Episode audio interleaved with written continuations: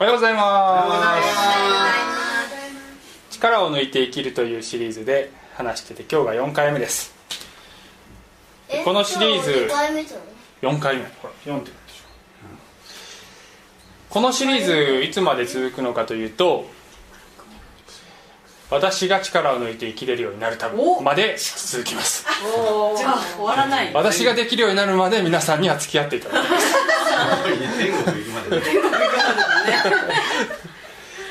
今日の副題は完璧主義からの脱却という話をしたいと思います。今ブラジルで何が起こってますか？知らないのか。ワールドカップだよね。えちょっと知ってる知ってるよ。ね美味しいもの？がない美味しいもの？ちょっと話が違う。日本日本チームはねちょっと今崖っぷちの状態でねちょっと大変ですけどねブラジルといえば、えー以前人から聞いた話を思い出すんだけどですけどブラジル在住が長かったある人が言ってたんですよね、2人の人が別々の2人の人が同じ話をしてたんですよ。だから多分本当のことだと思うんですけどあのブラジルでは100点満点を取る人はバカだって言われているっていうふうに言われてましたね、えー例えば、え1年生から2年生に進級するときにその進級のための合格ラインが60点だと仮定すると60点を取る人が賢いんだと。つまり、えー必要なバーを超えるために最小限のエネルギーでそれを成し遂げる人が一番賢いんだと。でだから100%取る人はあと40%を無駄なエネルギー使ってるっていうふうに考えるっていう話を聞いてですね結構私は面白い考え方だなと思ってちょっとね目から鱗だったんですよね。日本では100点満点を取る人が偉いしすごいし、えー頭がいいっていうふうに言われている。でも全く違う視点で考える仕方もある。でまあちょっと両極端なのかなっていうような気もしますけど日本では勤勉で頑張り日本人っていうのは勤勉で頑張り屋さんで努力家でそして目標が高いわけですよね。でこういったことが美徳とされていてでそれが決して悪いっていうわけじゃないんですけれどもあの多分社会の多くの場面でそれが行き過ぎている。そしてその歪みがいろんなところで出てるんじゃないかっていうふうに思いますね。で例えばうつ病患者がたくさんいたりとか引きこもりの問題だったりとか自殺率が高いとかあるいは夫や父が不在で不在で家庭が崩壊するあるいは崩壊しなくても機能不全に陥るとかいろんなところで、まあえーその完璧主義的な思考の歪みが出ていてそしてそれがゆえに実は本当に効率のいい、えー社会の回り方になっていないのではないかっていうふうに感じます。で最初に言っておくとこのメッセージは決して怠惰の勧めではありません。あるいは、えー努力の否定でもありません、えーあるいは目標が高いということ、えー良い結果を目指すということを否定するわけではありませんが、えーその逆で本当に良い結果を人生において得ていくためにはどういうふうにすればいいのかっていうことをまあ考えていきたいんですよね。でこれ何かっていうとですねこれ私が昔よく妻からお怒られたことなんですよね。よく見てほしいんですけど、完全に加熱しすぎ。このサイズのポットに対して火がはみ出しちゃってるでしょこれ。今でも強火だよね。いやまあそうそうあの で電子処理式でやるときはね。そう。で今でもその傾向はあるんですけど、まあ、でも昔はもっとあったんですよ。でこれ完全に無駄でしょってみのりからよく言われましたね。はみ出しちゃってる。こんなに必要ないこれ、ね、無駄エネルギーの無駄遣い。で無駄だけならばまだいいんですけど危険でしょこれ。あの、取っ手のところが熱くなっちゃったりとかしてね。でこういう生き方を私たちはしてないだろうか。無駄なエネルギーを使ってえー不必要なところにうん無駄なエネルギーを使ってしまっているのではないか。という気がします。で私は特にそういう傾向があるので皆さんにはお付き合いいただきます。で大マジで共にその そうだったんだ でですねそういう完璧主義が行き過ぎているそういう生き方から脱却するためにはどうすればいいのかというと、まあ後で出てきますが一言で言えば神の国とその義とを第一として歩むっていうところに落ち着くんだと思います、えーポイントをちょっと、えーもう少し詳しく言うと今日の話は神が与えている仕事を見極めてそこに集中するっていうことの大切さお話したいんですよね。でここで仕事って言っているのはあのいわゆる給料をもらう仕事もそうなんですけどそれだけではなくて人生そのものを大きな一つの仕事と捉えた時に神が人生であなたにやりたいやり遂げなさいとおっしゃっていることは何なのかということを見極めていく。そしてそこに集中していくっていうことなんですよ。でそれは、えー反対側から言うとこういうふうに言うこともできる。それ以外の仕事はやらない勇気を持つっていう。ここれがもうあの本当に私はできない。要するに必要なことまで頑張っちゃうっていうね。まあ、そういう傾向が、まあ、でも私だけじゃないと思うよ。本当に。あのこの国の傾向まあこの国だけじゃないかもしれない、まあ、現代人の傾向かもしれないですね。ね俺でえー会社の、えーでこれはですねあのさっきも言いましたが会社の仕事ではなくてあの休息も含めてあるいは人付き合いとか趣味とか一切合切を含めて仕事人生の仕事を捉える時にどこに自分の時間やエネルギーやお金や才能や能力やその他諸々のことを、えー投入していくんだろう。それどどうするのが一番効率のいい、えー生き方なんだろうかっていうことなんですよね。で先週は、えーイエス様の有名な説教で野の、えーとえー空の鳥野の花を見なさいっていうそういう場面を取り扱いました。でその中でイエス様はですね神は空の鳥や野の花を養ってくださるし着飾ってくださるじゃないか。あなた方はもっと大切なものなんだから心配すんなよっていうことを、まあ、イエス様はおっしゃった。っていう話をしました。でそれはすなわち神様が私たちに生活の必需品をきちっと与えてくださるし面倒を見てくださるしまたただ、えー最低限のものを与えてくださるだけじゃなくて本当に充実した真の意味での豊かな人生を与えてくださるって言ってくださっている。だから心配しなくていいっていうふうにイエス様がおっしゃってるんだっていう話をしたんですけれども今日は同じ箇所を取り扱いますが特にその後半の部分を、えもう一度見ていきたいと思っています、えーでそれはマタイにある福音書の6章の31節からさっきの空の鳥野のゆりという話をした後でイエス様がこういうふうに続けていくわけですね。そういうわけだから何を食べるか何を飲むか何を飲むか何を着るかなどと言って心配するのはやめなさい。こういうものは皆違法人が切に求めているものなのです。しかしあなた方の天の父はそれが皆あなた方に必要であることを知っておられます。だから神の国とその義とをまず第一に求めなさい。そうすればそれに加えてこれらのものは全て与えられます。だから明日のための心配は無用です。明日のことは明日が心配します。労苦はその日その日に十分あります。っていうふうに言われたんですよね。イエス様がこの物質的なこととかはそういうことは一番重要なことじゃない。神の国とその義とをまず第一に求めなさい。で違法人がこういう何を食べるか飲むか着るかっていうことで心配するんだっていうふうにおっしゃっている。この違法人っていうのは先週も言いましたが一言で言えば本当の神様にまだ出会っていない方々というふうに言い換えていいのではないかと思います。イスラエルの人々は神様と特別な契約関係にあって真の神との交流を持てるそういうえー立場にあった。違法人にはまだその祝福が、えー流れていない時のことです。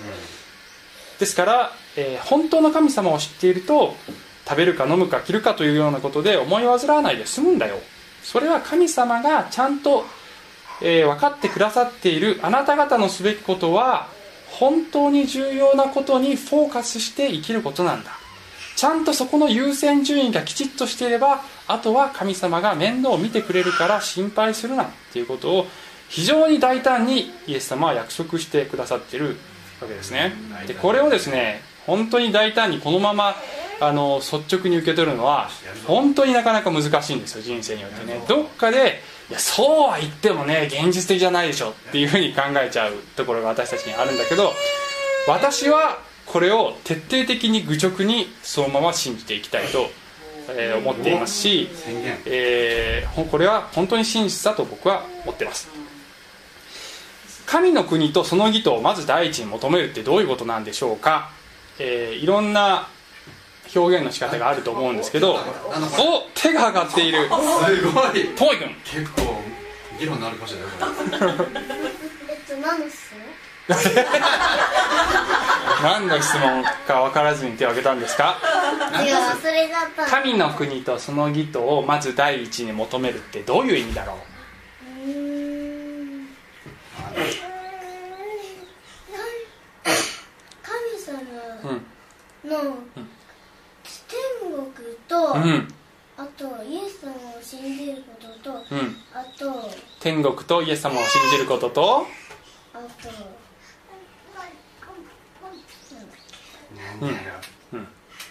いいよ。いい感じだよ、うん。あともう一つ。うん、もう一つあるの？もう一つあるの？あとうん。あと自分がうん罪から解放される罪から解放されることを第一に求める。素晴らしい。素晴らしい、はい、これで終わります。お願いします。お願いします。ありがとうございました驚いてる俺の答えで終わっちゃったそうね。イエス様を信じて、えーなんだ天国そして罪からの解放。そういったことを求めていくこと。本当にその通りだと思います。でもいろんな表現があるんだよね。で例えばあの別の言い方をするとそれは私たちの生活の中で神様の支配を求めること。っていうふうに私の昔のクリスチャンの先輩が表現してたことがあります。覚え思い出しましたけど。私たちのする全てのことで全ての場所で神様の支配があってそしてその場で神様の御心がなることをうん。求め祈りそしてえそのことを願って行動していくということというふうに言えるかもしれない。はあるいは自分自身を通して神様の御心や神の愛や正義が流れていく。えーそれを求めていくことっていうふうに表現することができるかもしれない。あるいは自分のする全てのことが直接あるいは間接的に神の栄光につながっていくことを求めていくっていう神の栄光を求める生き方っていうふうに表現することもできるかもしれません、えー今言ったことはまあ突き詰めて言えば同じことを言っているんだと思いますが、えーそれが、まあ、神の国とその義とをまず第一に求めていく。つまり人生のフォーカスするところ優先していくその目標というか焦点がそこに定まっているかどうか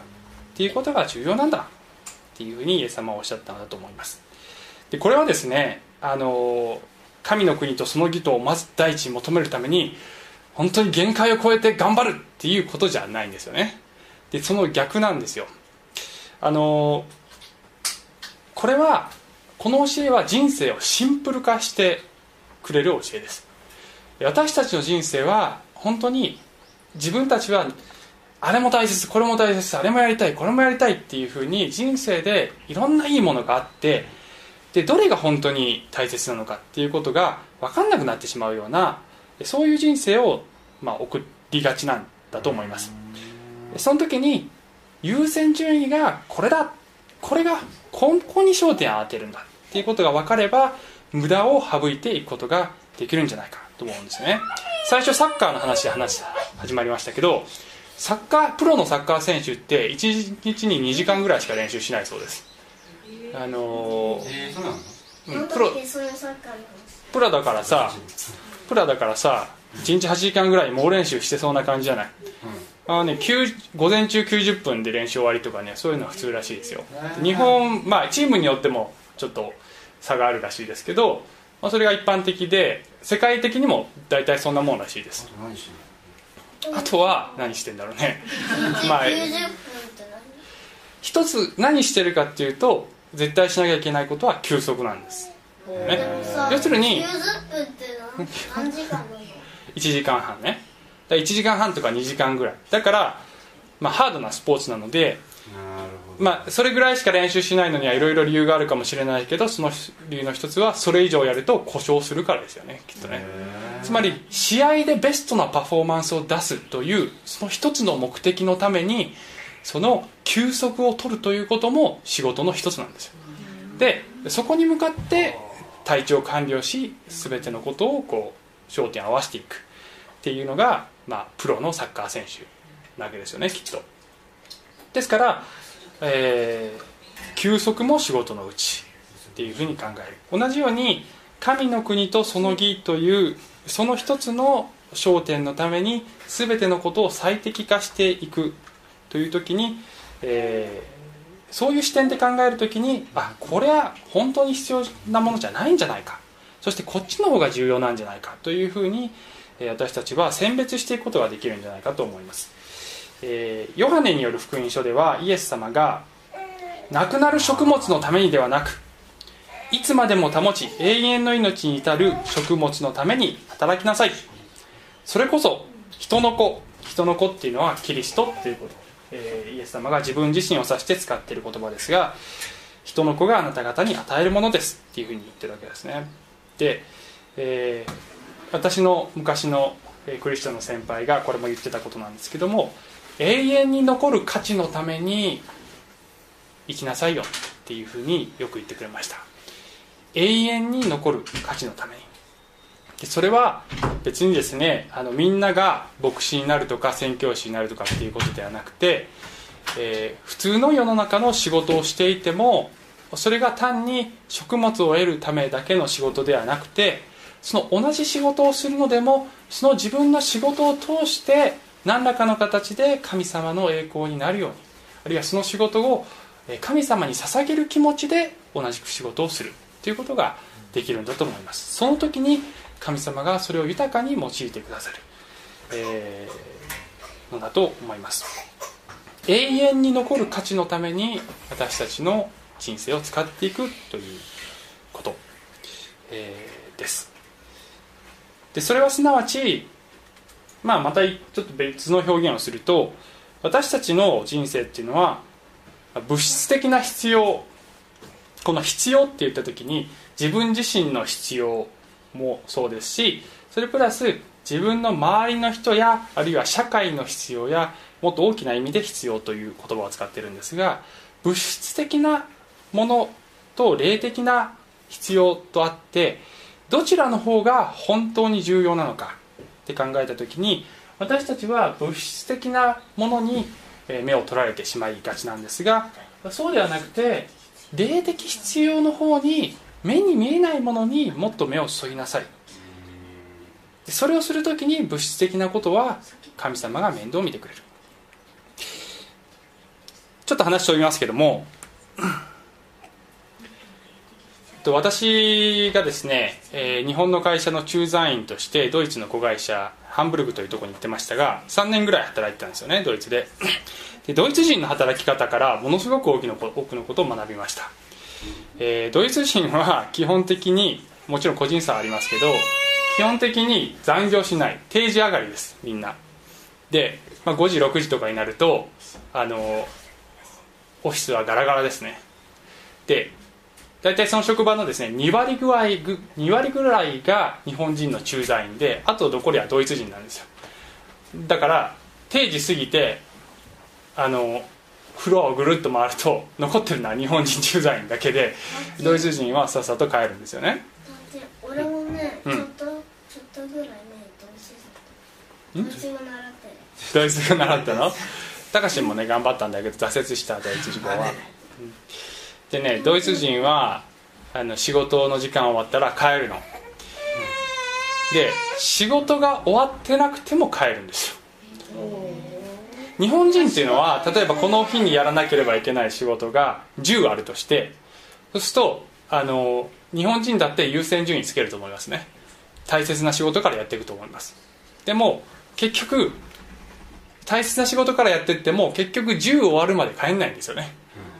全部やんなきゃいけないと思ってる。ドイツ人は優先順位付けをしてそして時間がその時間になったら優先順位の低いものが残ってても家に帰る。そこまでで私の仕事は終わり。っていうふうにちゃんと割り切ってるわけです。でそれが会社との契約だっていうふうに思ってるわけですよね。でそこにものすごく、まあ、ドライではっきりとした役割のその概念があってあの自分の能力とかえーその能率とかが悪いからだから、えー仕事が終わんなかったんだ。だから残業しなきゃっていうような考えはない ないんだよね基本的に。これが自分の能力でそしてこの時間まで自分は仕事をやった。だから自分は帰るっていうふうに堂々と帰っていくわけですね。であの今ぐらい夏ぐらい夏になって気候のいい時になるとこんな感じでですねあの平日の4時5時ぐらいの時間からあの浜辺でみんなバーベキューしてるんですよね。平日のこの時間君たち何やってんのっていうかもう私たちエルベ川っていう大きな川のほとりに近くに住んでたんですけど、まあ、浜辺がずっとつながっあの広がってて見渡す限りみんなバーベキューしてんの。平日のねこんなまだ明るい時間にやってるわけですよ。で1年間に25日から30日ぐらいは有給があって基本的に全部消化します。で夏になると3週間4週間普通にあの休暇取りますね。で私の上司はドイツ人の上司で6歳年上の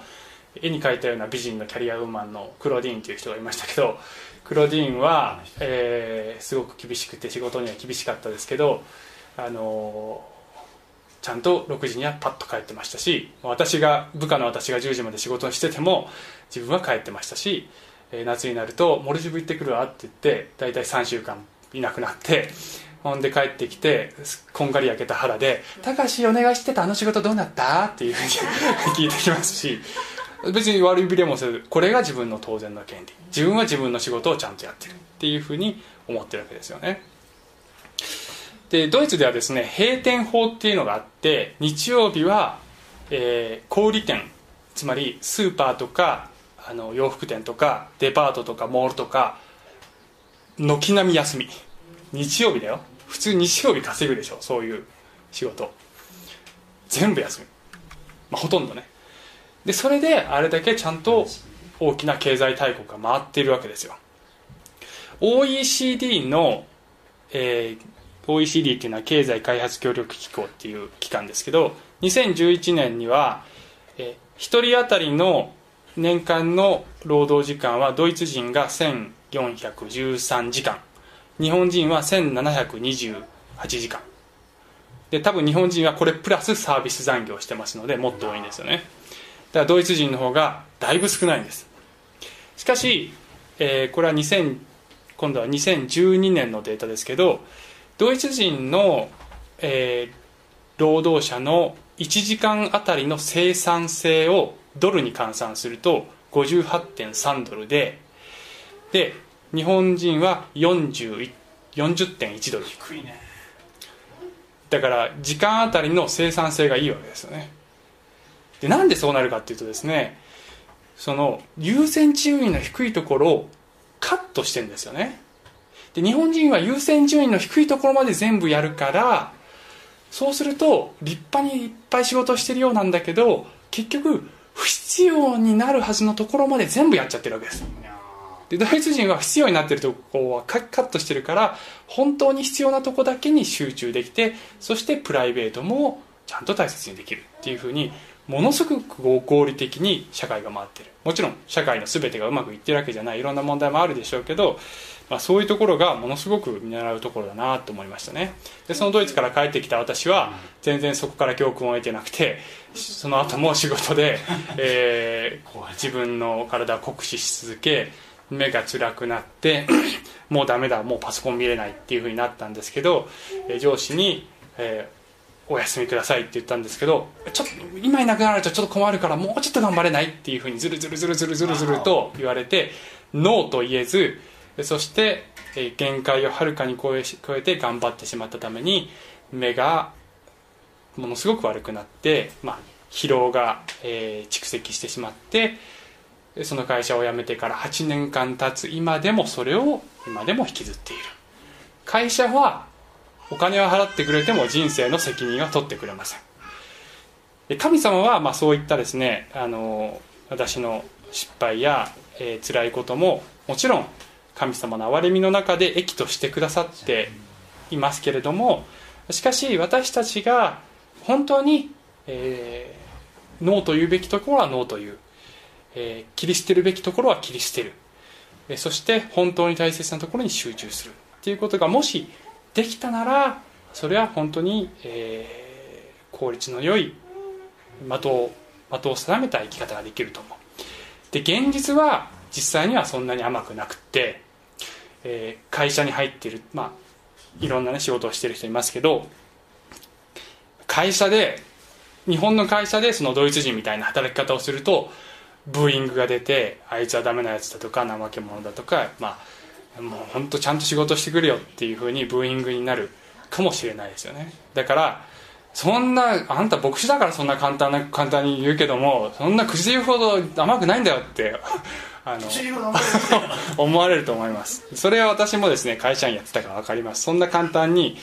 えーパリってできるもんではないかもしれないです。でもだからといって、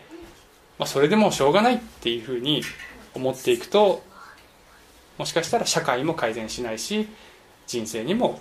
何の進歩もないのかもしれない。どこかで私たちは神様が何を与えているかっていうこと、まあ、さっきの話を図にするとですね、あ、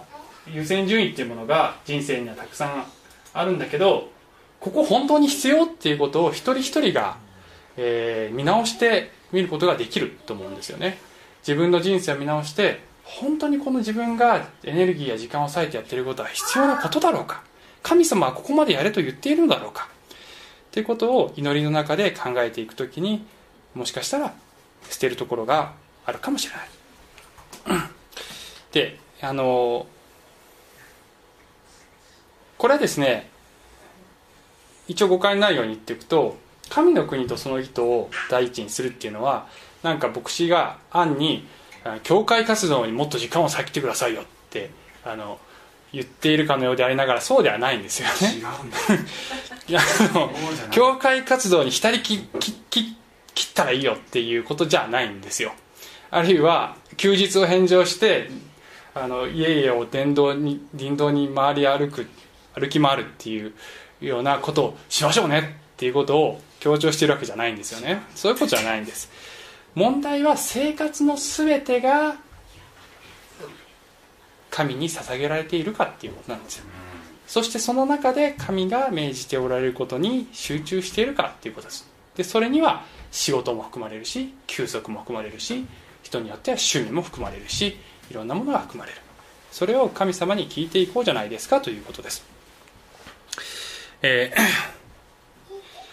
旧約聖書では神がイスラエルに与えた安息日。あ違う。これはですねすみません。リック・ウォレンというアメリカの有名な牧師。神はあなたの人生にできない量の仕事をお与えになっていない。というふうに前説教で言ってました。本当にそうだと思います。やることが多すぎて時間がいくらあっても足りないって考えているならばもしかしたらやらなくていいことまでやらてやらなきゃいけないと思ってるかもしれない。旧約聖書では安息日というのがイスラエルのために与えられてました、えでこの話を、えーですね安息日の話と安息年の話を、まあ、したかったんですけども時間が来たのでこれを置きます。あ不必要だこれ。これは不必要ではありませんが私の優先順位は今の優先順位はメッセージの時間を守るということが優先順位なのでこれは切り捨てます。ドイツ人すごいねって言ってる間に時間が過ぎてるまあでもね一言だけ言うと神がイスラエルに安息日っていうのを与えたんですねで、えーまた神様はマナっていうパンを天から与えて荒野で養われました。安息日にはそれを集めないでも、えー、6日目にちゃんと2倍の量を与えるから安息日は休みなさいって神様が言ったのに人々は安息日にもそれを探しに野に出て行っちゃったんですね。その時に神様がこれだけ読みますね。その時主はモーセに仰せられた。あなた方はいつまで私の命令と教えを守ろうとしないのか。主があなた方に安息を与えられたことに心せよ。それゆえ6日目には2日分のパンをあなた方に与えているんじゃないかと。7日にはあなた方はそれぞれ自分の場所にとどまれそのところから誰も出てはならない。それで民は7日目に休んだって書いてあるんですよね。神様はイスラエルの民を自由の民として奴隷の状態から導き出した。安息日っていうのは自由の民の象徴なんです、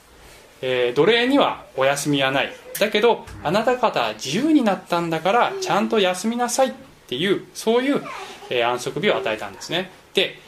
立法っていうのはイスラエルに与えられたもので私たち違法人クリスチャンに直接適用できるものではありません、えー、そのままではありません。しかしそこから精神を学ぶことができるんです。ちなみに日曜日のこの礼拝は安息日ではありません、えー、そこはまたいずれゆっくり話したいと思います。日曜日の礼拝を立法にしてはいけません、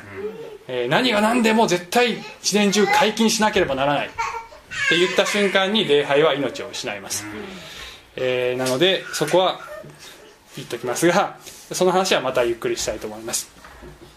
いずれにしても神様は、えー、安息を与えてくださる